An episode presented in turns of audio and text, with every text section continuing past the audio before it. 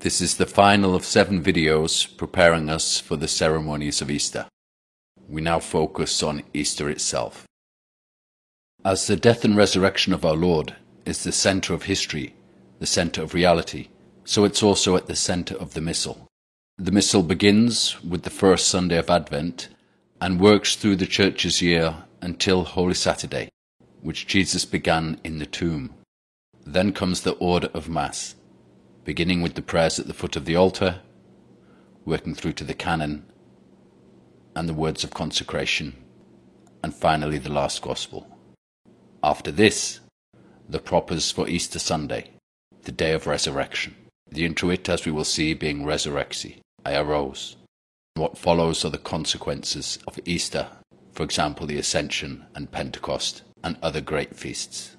The point of this is to show that at the heart of the mystery, when Jesus was once dead in the tomb and then very much alive and visiting his people, is the Mass. So when the Mass is read today and any day, the passion, resurrection, and ascension of our Lord is working now in our lives. Let us take a look then at the propers of the Easter Sunday Mass to see what they communicate about this greatest of all days. The introit of the Mass is Resurrexi, I arose. The collect tells us in all clarity what our focus this day should be that God, on this day, through his only begotten Son, has conquered death and thrown open to us the gate of everlasting life. That is worth celebrating every day. For this is the day which the Lord has made, Haec dies, this day. What day is it? It is Jesus' day that Abraham saw and rejoiced. It is the eternal day when one can worship God. The day is heaven, the night is hell. The sequence, like all sequences, is awesome, telling us in compact phrases death and life contended in that conflict stupendous. The Prince of Life who died, deathless reigns. Death can never touch Jesus again. His victory is total. We know that Christ is risen, henceforth ever living. The Gospel tells us that all this is very human, very real, very concrete, very historical. Human because the angel tells the women, Do not be afraid. Real because it tells us Jesus is crucified and risen.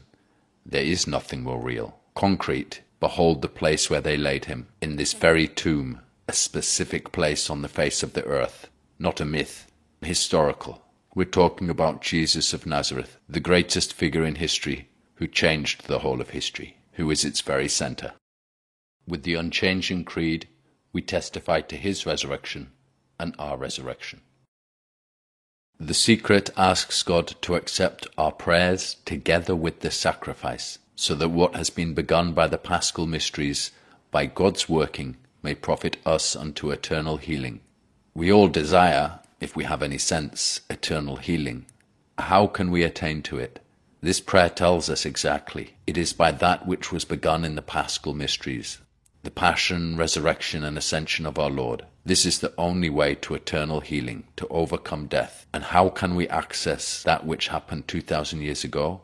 Through our prayers and the sacrifice we offer, the holy sacrifice of the Mass.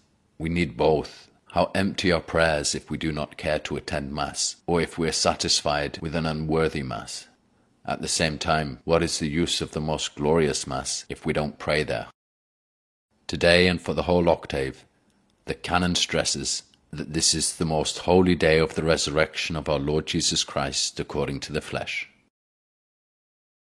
And again, the necessity of right religious observance is shown in the post communion.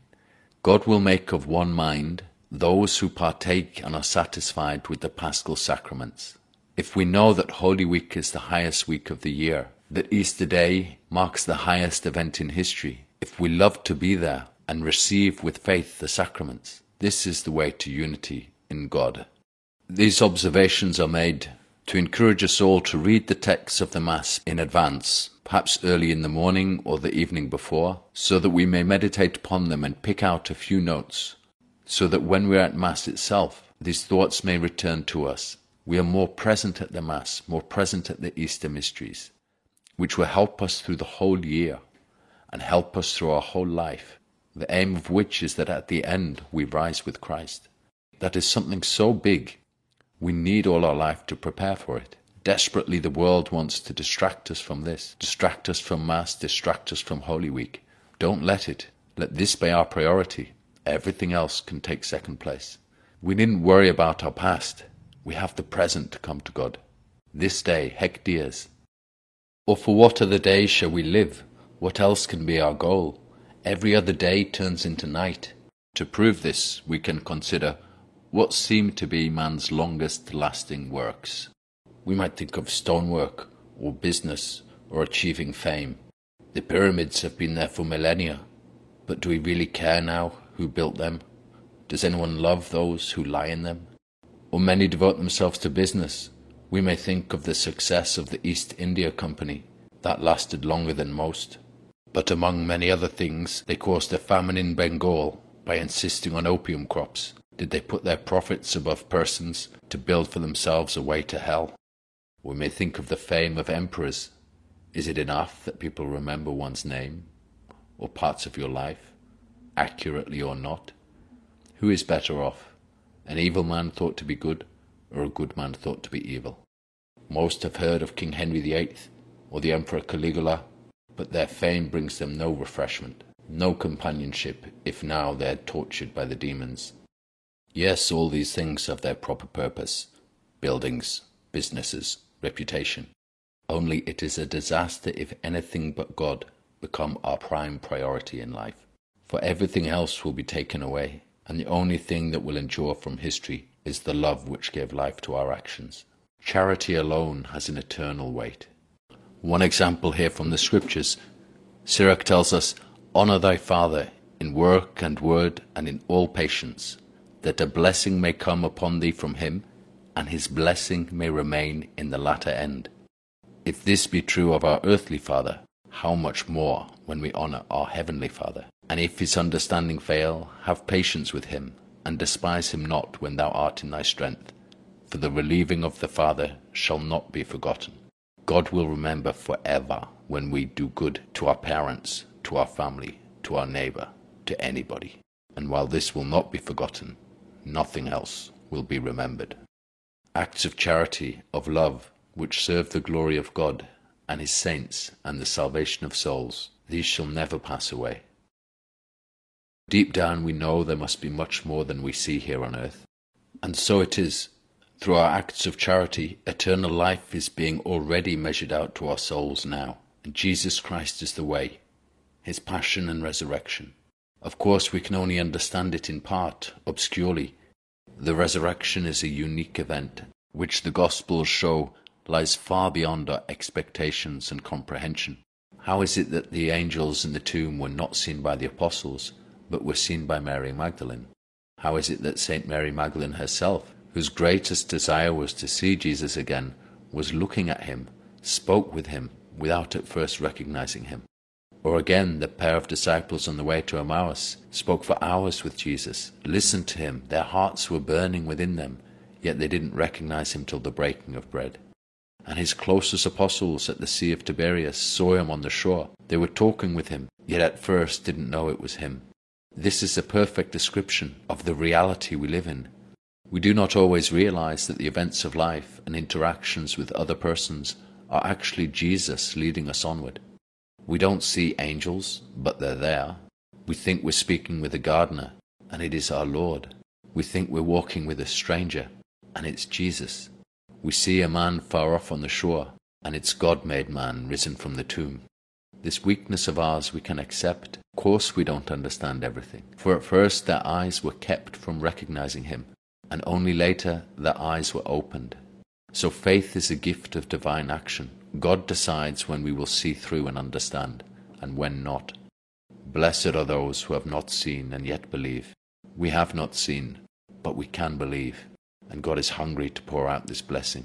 If anyone should say that the Easter event was all about a mass hallucination, or wishful thinking on the part of the apostles who desired so strongly to see Jesus again that they invented it, constructed it, deluded themselves, this is so lame, so pathetic, it explains nothing of the great change that took place in history that must be traced back to a historical reality. Their evangelization of the world was most effective and powerful right from the beginning, even though it was then opposed by lies and misdirection, by corruption and bribery. Nothing can obstruct the unfolding of the Lord's plan. Let us celebrate the Lord's resurrection and look to our own. There are specific facts we may be sure of, even if they leave us wondering about the details. How will our glorified bodies be different? Tradition and scripture explain they will be like Christ's resurrected body, enjoying impassibility, clarity, agility, and subtlety. Impassibility, meaning they can suffer no more sickness, decay, or death. For our body is sown in corruption, it shall rise in incorruption. Clarity, or radiance, for it is sown in dishonour, yet raised in glory. After the last judgment, the just shall shine as the sun in the kingdom of their Father, their bodies without blemish, full of beauty and light. Agility, for what is sown in weakness, shall rise in power. The glorified body will obey the soul with absolute facility and speed of movement, as Christ's did. And subtlety. It is sown a corruptible body, it shall rise a spiritual, with a spiritualized nature as Jesus is able to pass through doors. The material cannot hinder the spiritual. Our glorified bodies, though different to what we have now, in being so marvelously enhanced, retain their identity. It is the same body. We will be the same person. What is man? He is body and soul, a person. Adam in Hebrew is spelt with Aleph, Dalet, and Mem. The first letter, Aleph, stands for the divine spirit God breathes into us. The Dalet and Mem spell dam, blood. Thus man is a mingling of divine life and animal life, for life is in the blood. We are animals, but we are rational animals, called to union with God Himself. The resurrection, though too high for our current understanding, is not too high for our calling, is not too high for our destiny, when God wills to lead us there. We wander through this life in darkness, sometimes with faint light, sometimes with great bursts of it. Where is it going? Obviously, it's going toward death, but it doesn't end there. If we have faith, if we will love the Lord and love others in Him, then it will lead to eternal life. All will rise to the general judgment, and those who have had faith and hope and love will be with Jesus, will know the Father, Son, and Spirit, will know Mary and all the saints, will see the angels. Death is not the last word.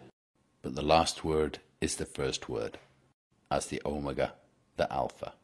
And that word is the Logos, the Son of God, and in his name is life eternal. Blessed Easter.